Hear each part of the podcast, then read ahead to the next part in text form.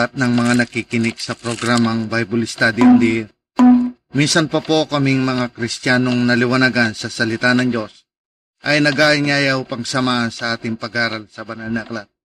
Tayo po'y manalangin. Ama, minsan pa lumalapit kami sa inyong harapan.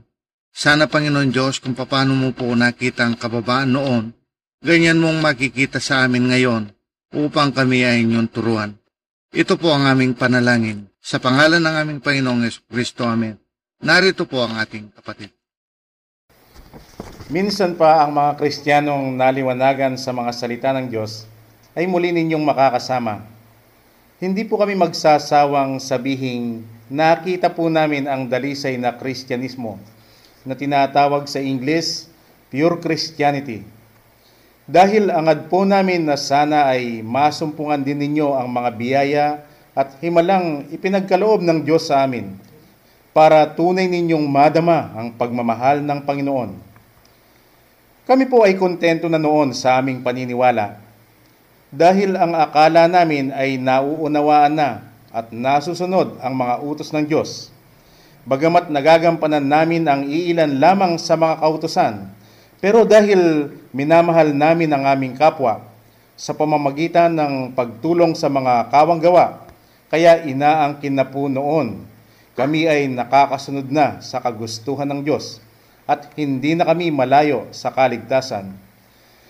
Pero maliban lamang ng kami ay magpakababa at ang mismong Diyos ang nagpakilala sa amin, ay hindi namin naunawaan ang kanyang sinabi sa Santiago 2.10. Kahit masunod mong lahat ang mga kautosan, kapag natisod sa isa, ay nilabag mo ng lahat. Sa mga ganitong pagsasalita ng Diyos, doon po kami humihingi ng habag sa Kanya at sabay ang pagtatanong, bakit ito ipinasulat? Ano ang ibig sabihin ng Panginoon? At kami po ay ginabayan ng banal na Espiritu sa Roma 3.20. Kaya pala ibinigay ang mga kautosan para mahayag na wala mang sino mang makakatupad, kundi para makita lamang ang kasalanan. Walang iba kundi ang kataasan. Sa mga ganitong paliwanag ng Diyos, ay doon po namin siya pinapasalamatan at pinupuri. Kung gagamitin ang isip at damdamin, ay masakit tanggapin. Pero kung magpapaubaya, simbolo ng pagpapakumbaba, kakaibang kasiyahan at kagalakan ang dulot. Idagdag pa ang iba yung kalakasan, sapagkat ang katotohanan sa salita ng Diyos ang nagsisilbing pagkain ng kanyang mga tupa. Itinuro ng Panginoong Kristo ang panalangin Ama namin na akala ko noon ay tinatanggap ng Diyos kapag aking idinadasal. Pero dahil ang turo sa akin at naging paniniwala na ang Diyos ay misteryoso, ako ay sakop sa saway ng Panginoon. Sa 1.8.19, Kung kakilala mo ako, ay dapat mo rin kakilala ang aking ama. Kaya wala man pala akong karapatang tumawag ng ama, sapagkat hindi ko siya nakikilala. Maliban na lamang nang ako ay magpakumbaba, at ang Panginoong Kristo ang nagpakilala sa akin. At doon nahayag ang pagkain na dapat hingin ng lahat ng tao sa Diyos, hindi ang pagkain ng katawan, kundi ang pagkain ng kaluluwa. Ito lamang ang tunay na pagkain ang katotohanan sa salita ng Diyos. Para matawag niya ang pansin ng mga tupang naligaw at kanilang hanapin ang pastol, ang Diyos, at para ito ang magsilbing kalakasan ng mga pinili para magawa nilang magpakababang palagi sa harapan ng Panginoon nang mapagtagumpayan ang mga pagsubok na inilahan sa bawat isa tungo sa kaligtasan. Kaya wala pong oras na hindi kami humihingi ng pagkain sa Panginoon. Ang inyo pong mga katanungang ipinapadala sa pamamagitan nito ay binibigyan kami ng pagkain ng Diyos. Kapag kanyang ipinaliwanag, ito ang nagsisilbing kalakasan ng aming mga kaluluwa. Kagaya po ngayon, mayroon tayong natanggap na isang katanungan. Babasahin ko po sa inyo. Paano po kalarawan ni Adan ang ating Panginoong Yesus? Samantalang bago nagkasala si Adan, siya ay hubad. Pakitalakay po sa Bible Study on Air. Ako po ay isang nagsusuri. Salamat po. Yung pong sinabi ng nag-text sa atin, makikita po yon sa Genesis 1.27 kung paano nilalang ng Diyos ang tao at kung ano ang anyo ng taong kanyang nilalang. At doon naman sa Genesis 2.25, nakita nga na ang kanyang mga nilalang ay hubad. Narito po ang ating kapatid para basahin sa atin ito. Narito po ang Genesis 1.27. At nilalang ng Diyos ang tao ayon sa kanyang sariling lara- larawan. Ayon sa larawan ng Diyos, siya nilalang. Nilalang niya sila na lalaki at babae. Dito naman po sa Genesis 2.25.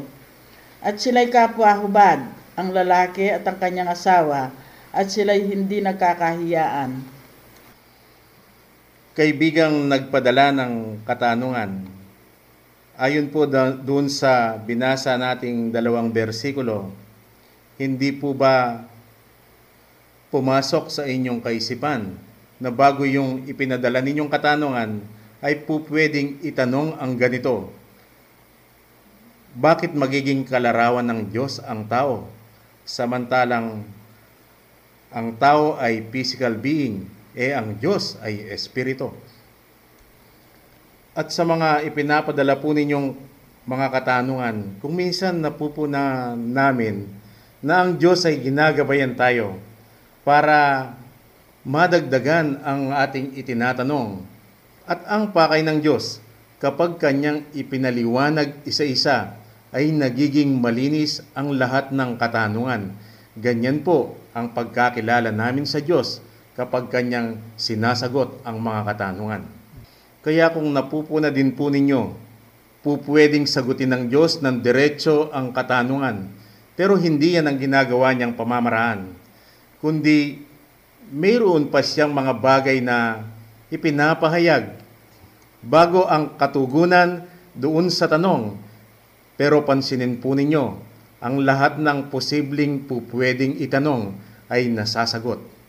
At dahil ang sabi ng Diyos sa Isaiah 55.8, ang aking pamamaraan ay iba sa inyong pamamaraan.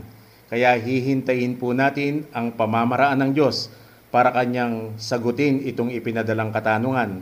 At tayo po, ang papel natin ay maghintay lamang sa Kanya. Pero habang tayo po ay naghihintay, hayahan po ninyong magbahagi muna kami sa inyo. Noong panahong kami ay sakop sa kanyang saway sa 1.8.19 dahil noon po ay misteryoso sa amin ng Diyos. Kaya kami po ay lubusang nagdedepende sa aming mga mangangaral sapagkat naniniwala po kami noon na sila ay binigyan ng Diyos ng kakayahang ipaliwanag ang kanyang mga salita dahil sila ay nag-aral sa mga Bible schools at sa mga seminaryo na sa akala din po namin noon, doon nakipag-ugnayan ang Diyos sa kanila. Kaya mayroon silang karunungan sa mga salita ng Diyos na siyang ibabahagi po ng mga kapatid kung ano ang kanilang ipinaliwanag tungkol dito sa ipinadalang katanungan. Sa akin pong nakagis na reliyon sa Iglesia Katolika tungkol po dito sa nabasang talata na si Adan kalarawan ng Diyos. Sa maabang panahon ng aking pagsisimba, ni minsan ay hindi ko narinig na ito ay pinangaral ng aming mga mangaral na pare. At kung sakali man na maglakas loob akong magtanong sa kanila, sa palagay ko ay wala rin silang may sasagot tungkol dito. Yun lang po. Ako po ay galing sa mga Pentecostal Charismatic. Matagal din po akong kasama nila. Pero ni minsan hindi ko po narinig na ipinangaral ito. Samantalang kami po, ang alam namin ay full gospel fellowship kami. At kung siguro po itatanong sa aking kapanahonan noon, sa aking tagapagturo, wala rin silang masasagot dito. Yun po ang nakita ko. Dahil sa kabigatan po ng tanong ng nagtatanong ngayon, paano nga pwedeng ilarawan ng Diyos kay Adan samantalang si Adan ay ubad? Pwede bang maubad ang Diyos? Nang siya po ay lalangin. Tama po ang sinabi ng kapatid. Napakahirap ng katanungan ito.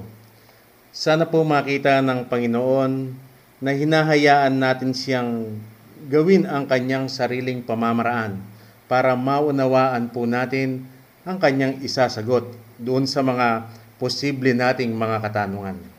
Katulad po nitong napakabigat na katanungang ipina- ipinadala sa atin. Ganito po namin sinasabi na kailanman ang pag-iisip ng tao ay hindi po pwede kung tungkol sa kaligtasan ang pag-uusapan. Halimbawa, ito pong itinanong sa atin, paano nga naman magiging kalarawan ni Adan ang Diyos? Samantalang ang Diyos na naglalang ay espiritu, hindi siya nakikita, eh si Adan nakikita. Tignan po natin ang pamamaraan ng Diyos.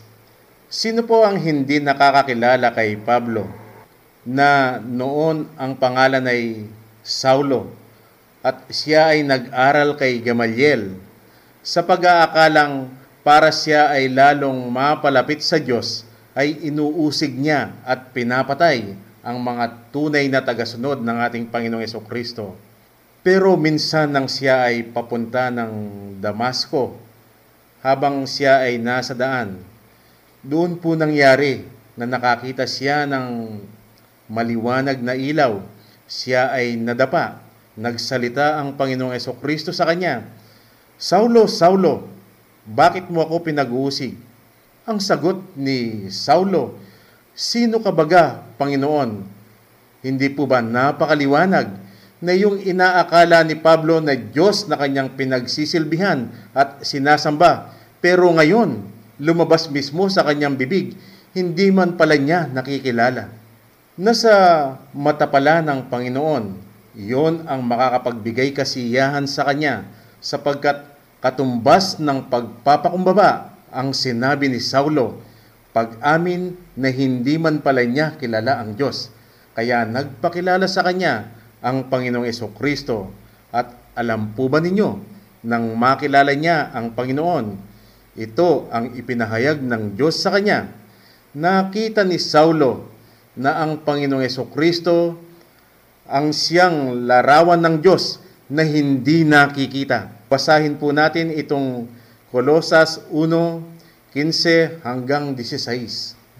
Kulosas 1, 15 hanggang 16 na siya ang larawan ng Diyos na di nakikita, ang panganay ng lahat ng mga nilalang, sapagkat sa Kanya nilalang ang lahat ng mga bagay sa sangkalangitan at sa sangkalupaan, na mga bagay na nakikita at mga bagay na di nakikita, maging mga luklukan o mga pagsakop o mga pamunuan ng mga kapangyarihan, lahat ng mga bagay ay nilalang sa pamamagitan niya at ukol sa kanya.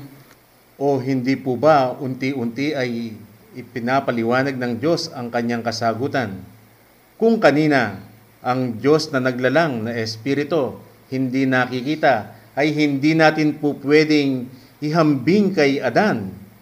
Pero sa nahayag kay Pablo, dahil sinabi niya, ang Panginoong Kristo pala, ang larawan ng Diyos na hindi nakikita. Sa makatwid, Si Hadan ay kalarawan ng Panginoong Kristo. At tungkol po dyan, itong si Pablo ay pinatotohanan din. Basahin natin ang unang Timoteo 2.5. Unang Timoteo 2.5 Sapagkat may isang Diyos at may isang tagapamagitan sa Diyos sa mga tao, ang taong si Kristo Jesus. Kung ang Diyos na hindi nakikita ay kalarawan ng taong si Jesus, hindi po ba maliwanag ngayon kung bakit sinabi ng Diyos nang lalangin si Adan ay kalarawan ng Diyos? Kung ang sabi ng Diyos, nilalang niya si Adan sa larawan ni Eso Kristo, eh sino po ba si Jesus na nakilala ni Pablo? Alam po ba ninyo itong ibinigay na kasagutan ng Diyos? Binabasa-basa ko na rin po ito noon. Pero dahil wala ang gabay ng banal na Espiritu, ganyan lang. Pero ngayong pinagkalooban ako ng Diyos ng unawa, nakita ko po napakalaking biyaya pala nitong kanyang ipinasulat sa Kolosas 1.15 hanggang 16. Babasahin po nating muli. Sas 1.15 hanggang 16 na siya ang larawan ng Diyos na di nakikita, ang panganay ng lahat ng mga nilalang, sapagkat sa kanya nilalang ang lahat ng mga bagay sa sangkalangitan at sa kalupaan, ng mga bagay na nakikita at mga bagay na di nakikita, maging mga luklukan o mga pagsakop o mga pamunuan o mga kapangyarihan, lahat ng mga bagay ay nilalang sa pamamagitan niya at ukol sa kanya. Dahil po sa kagalakang nadarama namin sa oras na ito, hindi po yata kami magsasawang ulit-ulitin itong ipinagkakaloob ng Diyos. Ito pong binasa natin sa Kolosas 1.15. Wala po yatang magsasabi sa mga nagbabasa ng banal na aklat na hindi ang Panginoong Kristo ang tinutukoy dito.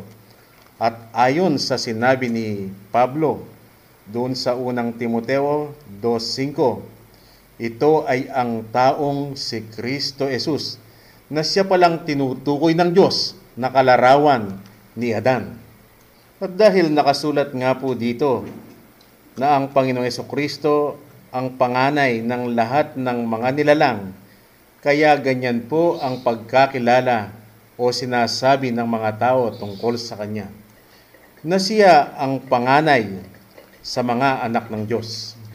Pero nakita po kaya nila itong nakita ni Pablo kaya kanyang isinulat itong kasunod na bersikulo. Noon po ang sinasabi ng mga tao na aking naririnig. Totoo nga na ang Panginoon Kristo ay co-creator lamang ng Ama. Dahil maliwanag na nakasulat doon sa aklat ng Enesis, lalangin natin ang tao. At dahil po dyan, kaya hindi po katakataka kung bakit hindi ito nilimbag na mabuti sa Tagalog sapagkat ang nakita ni Pablo ay nag-iisa lamang tagapaglalang ang Panginoong Yeso Kristo. Babasahin po natin ito sa Tagalog at pagkatapos ay babasahin din natin sa English itong Isayas 44:24. Isayas 44:24 Ganito ang sabi ng Panginoon ng iyong manunubos at siyang naganyo sa iyo mula sa bahay bata. Ako ang Panginoon na gumagawa ng lahat ng bagay, naglaladlad na magisa ng langit, naglalatag ng lupa. Babasahin ko po ngayon sa English ang Isaiah 44:24. Thus said the Lord, thy Redeemer and he that formed thee from the womb. I am the Lord that maketh all things, that stretcheth forth the heaven alone, that spreadeth abroad the earth by myself. Inalis po doon sa Tagalog yung salitang by myself. At doon po sa ating binasa, napansin po ba ninyo yung sinabing Redeemer? Eh sino po ba ang Redeemer? Ano po ang ibig sabihin ng Redeemer? Kayo pong minamahal naming tagapakinig, ano po ba ang kahulugan ng Redeemer sa inyo? Dahil sa amin, ang ibig sabihin niyan ay tagapagligtas. Eh, sino po ang kakilala ninyong Redeemer o tagapagligtas? Wala po yatang magsasabing hindi si Yeso Kristo. Na isinilang sa Bethlehem ni Birhen Maria. Eh bakit po dito mayroong nagsasabing ako ang Redeemer? Paano po yun? Kami po ang nalalaman naming nagsasalita dito sa aklat ni Isayas ay ang Diyos Ama at siguro kayo rin na siyang umangking ako ang Redeemer o tagapagligtas. Basahin po natin ang Isayas 43.11. Isaias 43:11 Ako, sa makatwid bagay ako ang Panginoon, at liban sa akin ay walang tagapagligtas. Ang nakita po namin ay hindi masyadong nailimbag ng mabuti doon sa Tagalog ang ibig sabihin ng ipinasulat ng Diyos sa Ingles dahil makikita po sa King James Version Isaiah 43:11 I, even I, am the Lord, and beside me there is no Savior na kung tatagalugin, wala akong katabing tagapagligtas. Yung pong sinasabi ng mga tao tungkol sa banal na kasulatan na kung uunawain mo ang mga nakasulat dito, masisira ang ulo mo. Dahil kung titig- titignan nga po natin ay nagkakasalungatan. Pero kung ipapaliwanag naman ng Diyos, ito po ay magiging malinis. Katulad na lamang noong ipinahayag ng Diyos sa atin kanina, ang sabi ng Diyos Ama, wala akong katabing tagapagligtas. Samantalang mayroon pong malinaw na nakasulat dito sa Marcos 16:19 na ang Panginoong Yeso Kristo ay nakaluklok sa kanan ng Diyos. Na ganito po ang nakasulat sa Ingles. So then after the Lord had spoken unto them, he was received up into heaven and sat on the right hand of God. At doon po sa Tagalog, ang nakasulat ay kanan ng Diyos. Inalis po yung right hand of God. Eh bakit po kaya? Marahil po yung naglimbag kung isusulat niya yung salitang kanan, lalo po siyang malilito dahil talaga namang nakakalito. Eh bakit po kaya ang gusto ng Diyos malito ang mga tao samantalang ang gusto ng Panginoon ay marami ang maliligtas? Kung ito man po ang pinaka-question ng mga tao sa Diyos. Pero kami po dito namin lalong pinupuri ang Panginoon sapagkat sa kanyang karunungan ay ipinahayag niya na ang kanyang pamamaraan pala kaya niya ito ginagawa para mahiwalay lamang yung mga taong karapat dapat na makasama niya sa buhay na walang hanggan. Basahin po natin ang Marcos 4:11 hanggang 12. Marcos 4:11 hanggang 12. At sinabi niya sa kanila, Sa inyo ay pinagkaloob ang makaalam ng hiwaga ng kaharian ng Diyos. Natapot sa kanilang nanga sa labas, ang lahat ng mga bagay ay ginagawa sa pamamagitan ng mga talinghaga, upang kung magsitingin sila'y makakakita at huwag mamalas, at kung makakinig sila'y makakarinig at huwag makakaunawa, baka sakaling sila'y magbalik loob at patawarin sila. Babalikan po natin ang ipinahayag ng Diyos sa atin kanina. Naniniwala po ang mga tao ang Panginoong Kristo ang siyang tagapagligtas. Pagkatapos nagsalita ang Amang Diyos, wala akong katabing tagapagligtas. Para pong nakakalito na ngayon, ano po? Kaya tayo po ay magtatanong sa Diyos, eh bakit po tinawag si Jesus na tagapagligtas? o Redeemer. Isa pong maliwanag na dahilan kung bakit. Dahil ang dugo ng ating Panginoong Kristo ang siyang naibuhos. E ano po ba ang kahalagaan ng pagkabuhos ng dugo? Ipinahayag po ng Diyos na wala palang kapatawaran kapag hindi naibuhos ang dugo. Basahin po natin.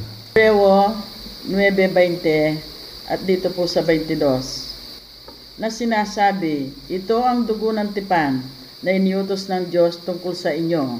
At ayon sa katubusan, ay halos masasabi kong lahat ng mga bagay ay nililinis ng dugo at maliban sa pagkabuhos ng dugo ay walang kapatawaran. Narinig po natin kung gaano kahalaga ang pagkabuhos ng dugo. At narinig din po natin na ito pala ang dugo ng tipan na iniutos ng Diyos. Kung maliwanag pong ang nagbuhos ng dugo ay ang Panginoong Yeso Kristo, kaya siya tinawag na tagapagligtas o Redeemer, eh bakit kanina po sa binasa naman natin sa aklat ni Isayas, inangkin ng amang Diyos na siya ang Redeemer. At narinig din po ang pagdidiin niya doon sa Isayas 43.11, Wala akong katabing tagapagligtas. O hindi po ba nararapat na tayo ay maghintay lamang sa Diyos? Tayo po ay magtatanong sa Kanya, Panginoon, bakit ganito po ang nangyari? Eh narito po ang sagot ng Panginoon. Ang Diyos na Espiritu ay gumawa pala ng tipan. Basahin po natin ang Genesis 17.7. Genesis 17.7 At aking papagtibayin ang aking tipan sa iyo, at siya yung binhi, pagkamatay mo sa buong kalayihan nila, na tipang walang hanggan, na ako'y magiging iyong Diyos at ang iyong binhi, pagkamatay mo.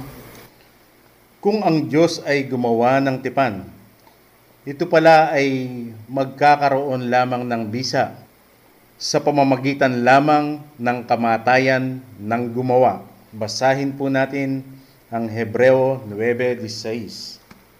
Hebreo 9.16 Sapagkat kung saan mayroong tipan, doon kinakailangan ang kamatayan ng gumawa niyon. Kung kinakailangan ang kamatayan ng gumawa ng tipan para ito ay magkabisa at ang Diyos na Espiritu ang siyang gumawa ng tipan, eh paano po mamamatay ang Diyos? Espiritu siya. Kaya ang itatanong po natin sa Kanya, Panginoon, paano po ninyo mabibigyan ng katuparan ang tipang ginawa ninyo? Eh, Espiritu kayo, wala kayong kamatayan. Eh kung tatanungin naman po kaya tayo ng Diyos, Anak, mayroon bang imposible sa akin? Siguradong ang isasagot natin sa Kanya, Wala po. Kung gayon, ito ang aking ginawa. Basahin po natin sa Ingles ang unang Timoteo 3.16. 1 Timothy chapter 3 verse 16 And without controversy great is the mystery of godliness. God was manifest in the flesh. Kung ang Diyos ay nagkatawang tao at iyon ay nahayag kay Pablo, kaya po pala isinulat ni Pablo ang unang Kolosas 1.14 na mayroong ganitong sinasabi, na siyang kinaroroonan ng ating katubusan, na siyang kapatawaran ng ating mga kasalanan. Kaya maliwanag kay Pablo, ang nakita niyang nagbuhos ng dugo ay ang amang Diyos sa katauhan ng Panginoong Yeso Kristo. At tungkol po dyan ang tanong ng marami, kung si Yeso Kristo ang siyang Ama, kung ganon, nang mamatay si Yeso Kristo ay walang Diyos. Pero kayo rin po ang makakasagot sa tanong, ano po ang inyong nababasa nang mamatay si Lazarong Pulubi? Ano po ang namatay sa kanya? Yung kanyang katawan, nasa sementeryo. Pero ang kanyang kaluluwa, hindi po yun namatay dahil nakita sa kandungan ni Abraham. At dahil si Lazaro ay pili ng Diyos, yung Espiritu ng Diyos na sumakanya ay bumalik sa Diyos ayon sa Ecclesiastes 12.7. At nang mamatay si Yeso Kristo, maliwanag na po ngayon. Ang kanyang kaluluwa ay buhay at ang kanyang espiritu ay buhay din. Eh nasaan po ngayon yung tanong na walang Diyos? Ang sagot, nandyan. At natupad pa ang testamento ng kaligtasan dahil naibuhos ang dugo. At dahil ang pagkakilala ni Pablo sa Panginoong Yeso Kristo, ito po ay himalang nanggaling din sa langit. Kaya maliwanag sa kanya yung dalawang papel ng Panginoon. Kolosas 1.14, yon ang papel ng Panginoong Yeso Kristo, ang papel ng Ama.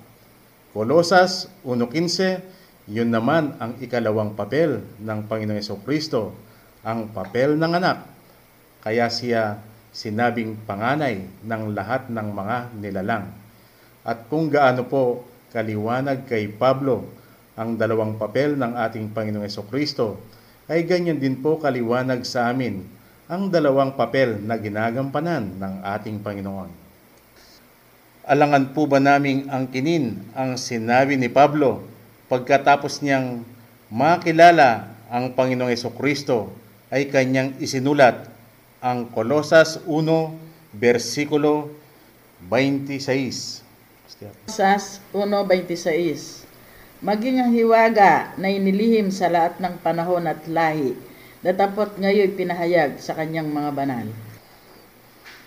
Yung pong narinig ninyong binasa na isinulat ni Pablo, kapag sinasabi po yan namin sa mga tao, ang sinasabi naman nila sa amin, mayayabang daw kami. Pero ang isinasagot po namin sa kanila ay ang isinulat pa rin ni Pablo. Si Pablo na nakakilala kay Eso Kristo sa pamamagitan ng kapahayagang galing sa langit. Sa ikalawang Korinto 11, yes. As the truth of Christ is in me, no man shall stop me of this boasting. At papano po patotohanan ng Diyos itong isinulat ni Pablo. Wala po yatang hindi nakakilala sa mga nagbabasa ng aklat kay Haring David. Nakita po ba ninyo o nabasa po ba ninyo nang makita ni David na natatakot ang mga Israelita kay Goliath dahil sa nakikita nilang anyo ni Goliath, malaking tao, malakas, pero ano po ang narinig ninyong sinabi ni David? Minaliit lamang niya si Goliath. Ang sabi niya, sino ba itong hindi tuling ito na kanyang hinahamon ang mga anak ng Diyos? At nang marinig po yan ng kanyang kapatid, ang sabi niya sa kanya, napakayabang mo, umuwi ka na nga. Pero ano po ang napansin ninyo sa pagmamayabang ni David? Ang nakita po namin ay yung salita ng Diyos na nakay David, ang kanyang ipinagyayabang dahil yun po ang kanyang ipinaglaban kay Goliath. Kaya kami rin po, hindi po ang aming pagkatao ang siyang nagmamayabang sa inyo. Ang amin pong ipinagyayabang ay yung katotohanan sa salita ng Diyos na sumasa amin. Ito pong ipinahayag ng Diyos sa atin, bagamat hindi man naitanong kung bakit naging kalarawan ni Adan ang Diyos. Pero sa ipinahayag po sa atin ng Panginoon sa oras na ito, na naging kalarawan ni Adan ang Panginoon Kristo sa kanyang papel na anak. At kung babalikan naman po natin yung ipinadalang katanungan kung bakit naging kalarawan ni Adan ang Panginoong Kristo, samantalang nung lalangin ng Diyos si Hadan, siya ay hubad. Dito na po papasok ang pagkakaiba ng salita ng tao ayon sa kanyang nauunawaan at sa wika ng Diyos. Ito po ay ang salita ng tao na ginamit ng Diyos sa banal na kasulatan. Pero iba naman sa wika ng Diyos. Ito po ay ang ninanais na mensahe ng Diyos para ipaalam sa mga tao. Kaya tungkol po sa kahubaran ni Adan, Ito po ay maliwanag sa salita ng tao na ang ibig sabihin ay walang damit. Eh sa inyo kapatid, ano ang pagkaunawa ninyo dito sa pagkahubad ni Adan? At bago ninyo sagutin yan, mas maganda kung isasali na rin natin si Eva dahil si Eva ang kasama ni Adan sa pagiging hubad. Napakalaki kasi ng kinalaman ni Eva dahil nahubad lamang si Adan sa pamamagitan ni Eva dahil nakasulat ay hindi man nadaya si Adan kundi si Eva. Sa makatuwid, nagkasala si Adan bilang pagantabay lamang sa kanyang asawa. Dahil doon, sa halip na si Eva ang mapaparusaan, hinango ni Adan ang kaparusaan. Kaya mababasa po natin ito sa Genesis 3.17 hanggang 19. And unto Adam he said, Because thou hast hearkened unto the voice of thy wife, and hast eaten of the tree of which I commanded thee, saying, Thou shalt not eat of it. Cursed is the ground for thy sake. In sorrow shalt thou see, shalt thou eat of it all the days of thy life. Thorns also and thistles shall bring forth to thee. In the sweat of thy face shalt thou eat bread, till thou return unto the ground, for out of it wast thou taken. For dust thou art, and unto dust thou shalt return. Kaya lalong nagliwanag sa sinabi ng Diyos na nilalang ang tao sa kanyang wangis. Unang Timoteo 2.14 At si Adam ay hindi nadaya, kundi ang babae ng madaya ay nahulog sa pagsalangsang. Kaya tungkol po sa kahubaran ni Adan, ito po ay maliwanag sa salita ng tao na ang ibig sabihin ay walang damit. Eh sa inyo kapatid na nanggaling sa Katoliko at sa kapatid na nanggaling sa mga Pentecostal at ganoon din sa kapatid na nanggaling sa Baptist, ano ang pagkaunawa ninyo dito sa pagkahubad ni Adan? Ako po yung katolikong nagpatuto kanina. Tungkol po dito sa pagkaulugan namin sa kaubaran ni Nadan at Eva, ang nakikita po namin ay yung kaya sila ubad, ubad sila sa mga bagay ng mga mundo, hindi sila malinis pang kanilang puso at pag-iisip sa mga bagay na, na marurumi. Kaya kahit sila ubad, hindi sila nagkakaiyaan dahil wala pa silang malisya, malinis ang kanilang puso at pag-iisip. Yun po. Ako po ang galing sa mga Pentecostal Charismatic. Kung ano po ang pangkaulugan ng ubad sa mga iba, ganun din po ang ubad sa amin na wala silang damit, si Eva at si Adan. Kaya nga nang matukso po sila, nakita nila ang kanilang kaubaran, sabi ng amin tagapagturo, kumuha sila ng daon ng kahoy at pinagtakip sa kanilang kaubaran. Yun po ang alam namin nung ako po'y Pentecostal. Ako naman po yung galing sa mga Baptist, ang sinasabi lang po sa amin noon yung kaubaran, yun nga ho, wala silang malisya, wala silang damit. Tapos nung nap, napadpad sila dun sa puno, kinain nila yung bunga, ayun, nakita nila na wala pala silang damit. Ganun lang po yung nano namin nung nasa Baptist pa ako. At sa wika ng Diyos, paano po kaya ipapahayag ng Diyos ang gusto niyang mensaheng malaman natin? Tignan po natin ang ipapahayag ng Diyos tungkol sa kahubaran sa pamamagitan ng pagpapahayag niya sa balabal at damit. Basahin po natin ito dito sa Isaiah 61.10. Isaiah 61.10 Ako'y magagalak na mainam sa Panginoon. Ang aking kaluluwa ay magagalak sa aking Diyos. sapagkat binihisan niya ako ng mga damit ng kaligtasan. Kanyang tinakpan ako ng balabal ng katwiran. Sa pagpapahayag ng Diyos sa balabal ng katuwiran at sa damit ng kaligtasan, si Eva na tinukso ng Diablo para kainin ang bawal na bunga. Ito ang bunga ng punong kahoy sa pagkakilala sa mabuti at sa masama. Kinain ni Eva at siya ay nagkaroon ng physical at spiritual na kasalanan. Hindi po natin tatalakayin yan dahil tinalakay na po natin sa mga naon nating pag-aaral. At iyon ang naging dahilan kung bakit nahubad si Eva. At dahil natikman niya yung bungang kahoy na ipinagbabawal, ito ay masarap. Dinalhan niya si Adan at kumain din si Adan. Sa kabila ng hindi man nadaya si Adan, pero siya ay kumain at doon nila nakita ang kanilang kahubaran.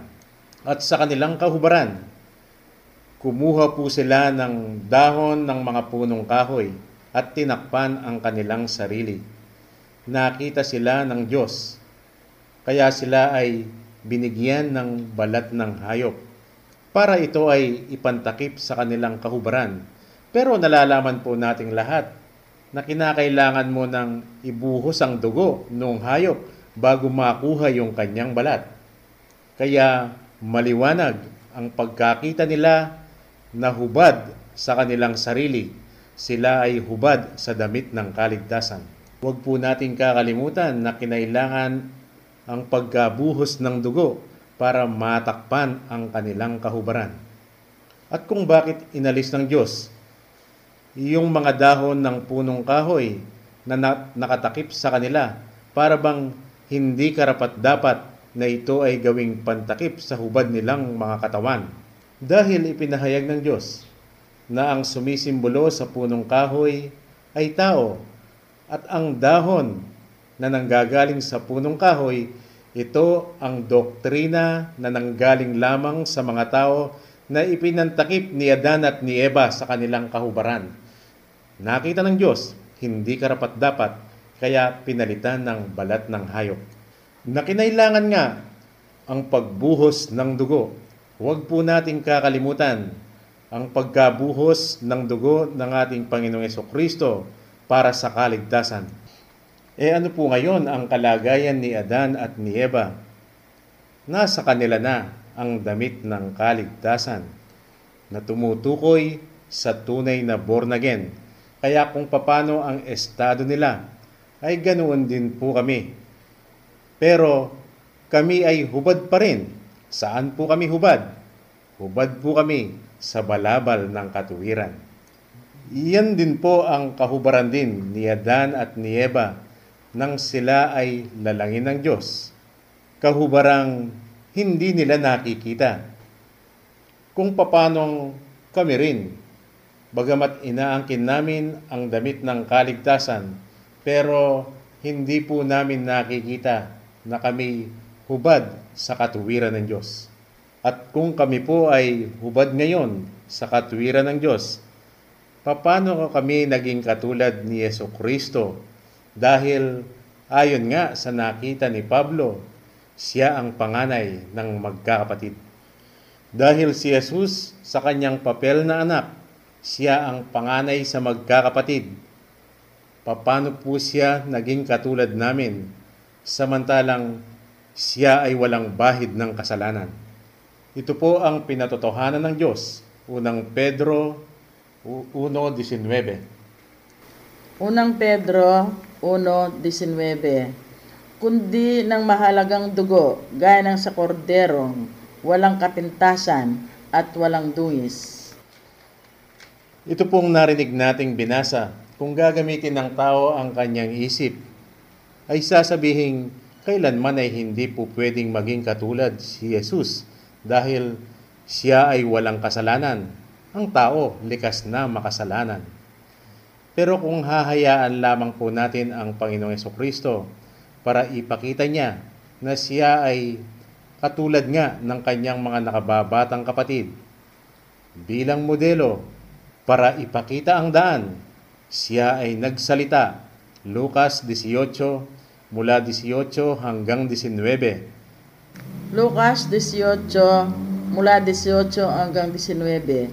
At tinanong siya ng isang pinuno na sinasabi, Mabuting guro, anong gagawin ko upang magmana ng walang hanggang buhay?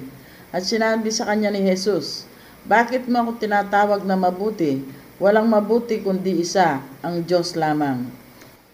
Kaya kung hindi po tunay na nakilala si Yeso Kristo, tatanggapin po ba ng tao yan?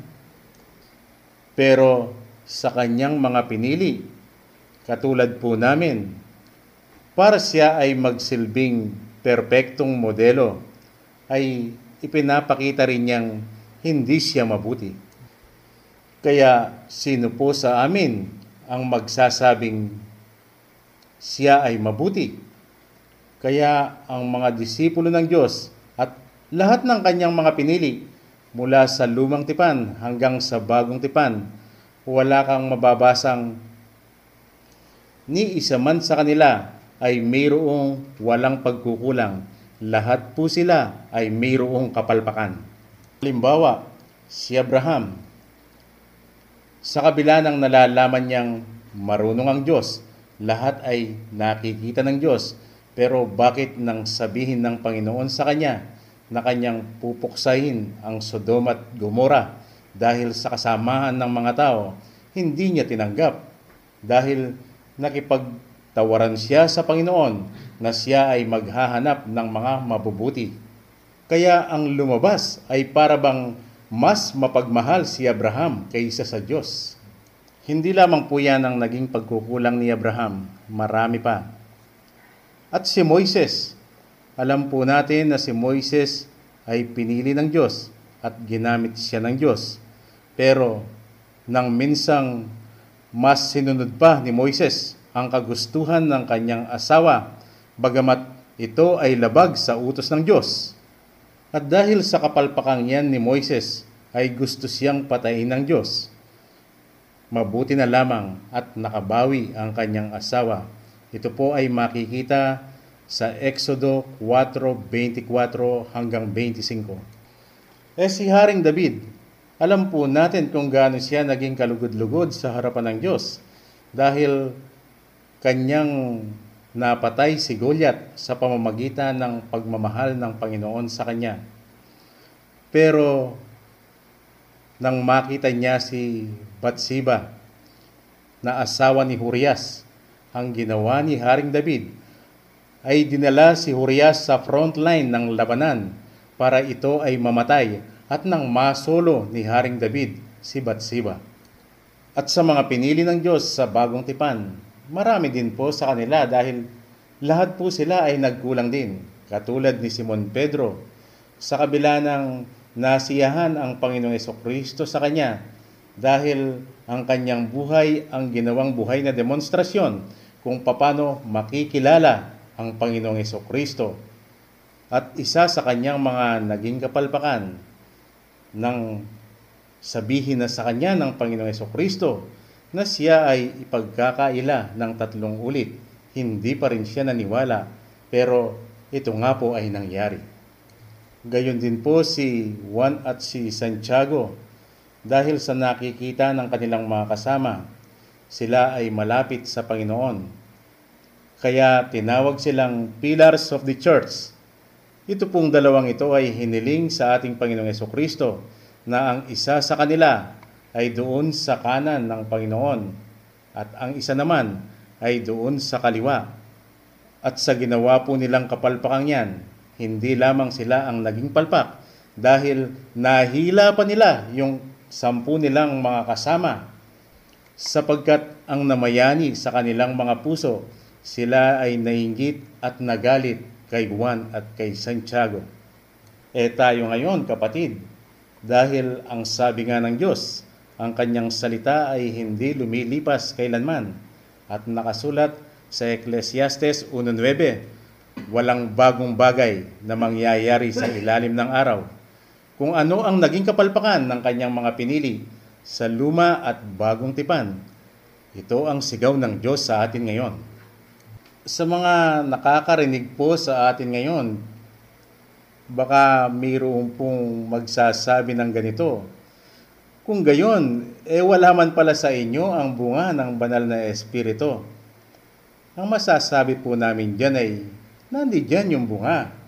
Pero hindi pa yung inaasahan ng Diyos na hinog na bunga na po pwede niyang anihin at para ito ay makapagbibigay lugod sa Kanya.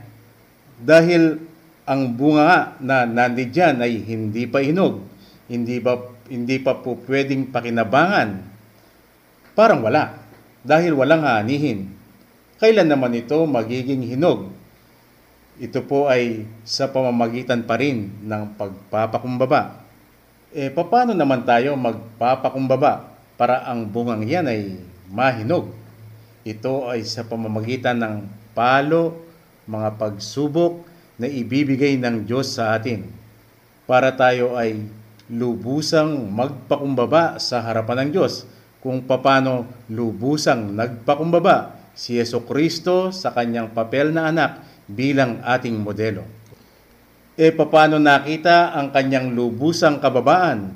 Bagamat perpekto na siya, pero hindi pa niya inangkin na siya ay mabuti. Ganyan kababa ang Panginoong Kristo sa kanyang papel na anak. Kaya nang mamatay ang Panginoong Kristo, ay doon pa lamang niya inangkin na siya ay perpekto na. Ito ang kanyang pagpapakita bilang modelo sa kamatayan ng kanyang mga nakababatang kapatid. Ay doon pa lamang mamamatay ang kanilang matandang pagkatao. Doon pa lang nila matatamo ang perfection. Pero ang Panginoong Kristo bilang modelo ay ipinakita na rin niya na madadama ng pili ng Diyos ang kaperpektuhan habang siya ay nabubuhay pa. Pero ito ay mangyayari sa uling oras ng buhay ng kanyang pinili. Halimbawa, ang Panginoong Kristo nang siya ay nasa ibabaw ng krus. Baka hindi na po oras ito, minuto na lang ang itatagal ng kanyang buhay. Sinabi niya yung katagang, Diyos ko, Diyos ko, bakit mo ako pinabayaan? Tungkol po dyan ay malayong malayo ang wika ng Diyos sa salita ng tao. Dahil sa salita ng tao, ang sinasabi ang Panginoong Kristo raw nang sabihin niya yan, siya ay naghihinakit, siya ay nalulungkot, siya ay naliligalig, siya ay natatakot. Sa wika ng Diyos, ito po ay kapag nakita ng Panginoon sa kanyang pinili, na wala na ang hila ng mundo sa kanya.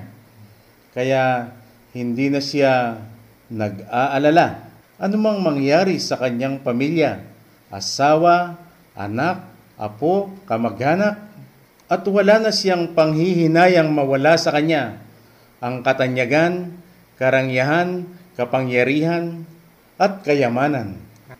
Ganoon din ang karangalan, hindi na po yan papasok sa kanyang isip. E sa isang pinili po ng Diyos, kailan po kaya niya madadamayan?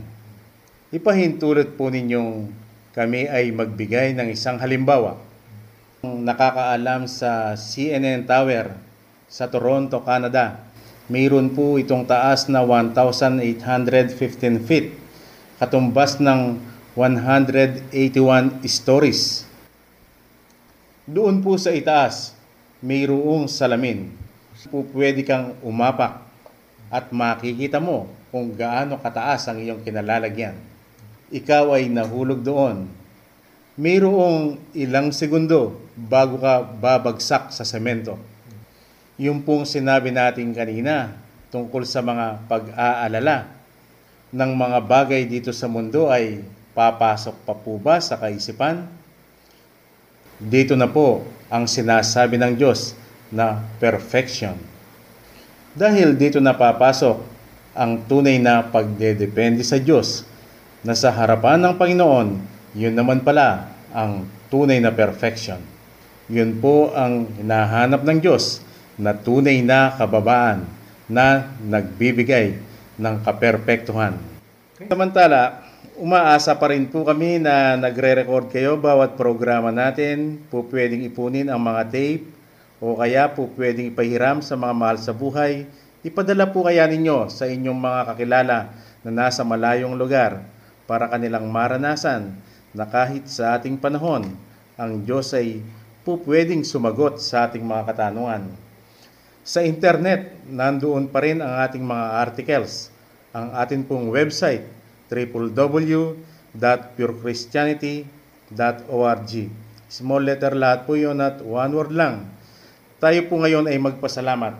Panginoon, marami pong salamat at ipinakita po ninyo sa amin noon na kami pala ay hubad sa damit ng kaligtasan. Pero nang kami ay mabigyan ninyo, ipinakita naman ninyo sa amin na kami naman ay hubad sa inyong katuwiran.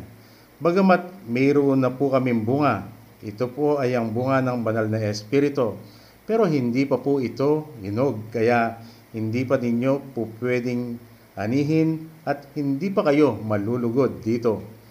Marami pong salamat at itinuro ninyo sa amin kung paano maging hinog ang mga bungang yan sa pamamagitan pala ng pagpapakumbaba at paano po kami magpapakumbaba sa pamamagitan po ng inyong mga palo at ng inyong mga pagsubok dahil doon lamang po ninyong makikita na kami ay lubusang magdedepende sa inyo at doon mahihinog ang bunga ng banal na Espiritu. Ito po ang aming pasasalamat sa pangalan ng aming Panginoong Kristo. Amen. Hanggang po sa muling paghahayag ng Diyos sa kanyang mga salita, sana makita pa rin ng Panginoon na tayo handang makinig sa kanyang pagpapaliwanag at sana rin po yung tunay na kapayapaang ibinibigay ng Panginoong Kristo ang nasign ng bawat isa. Amen.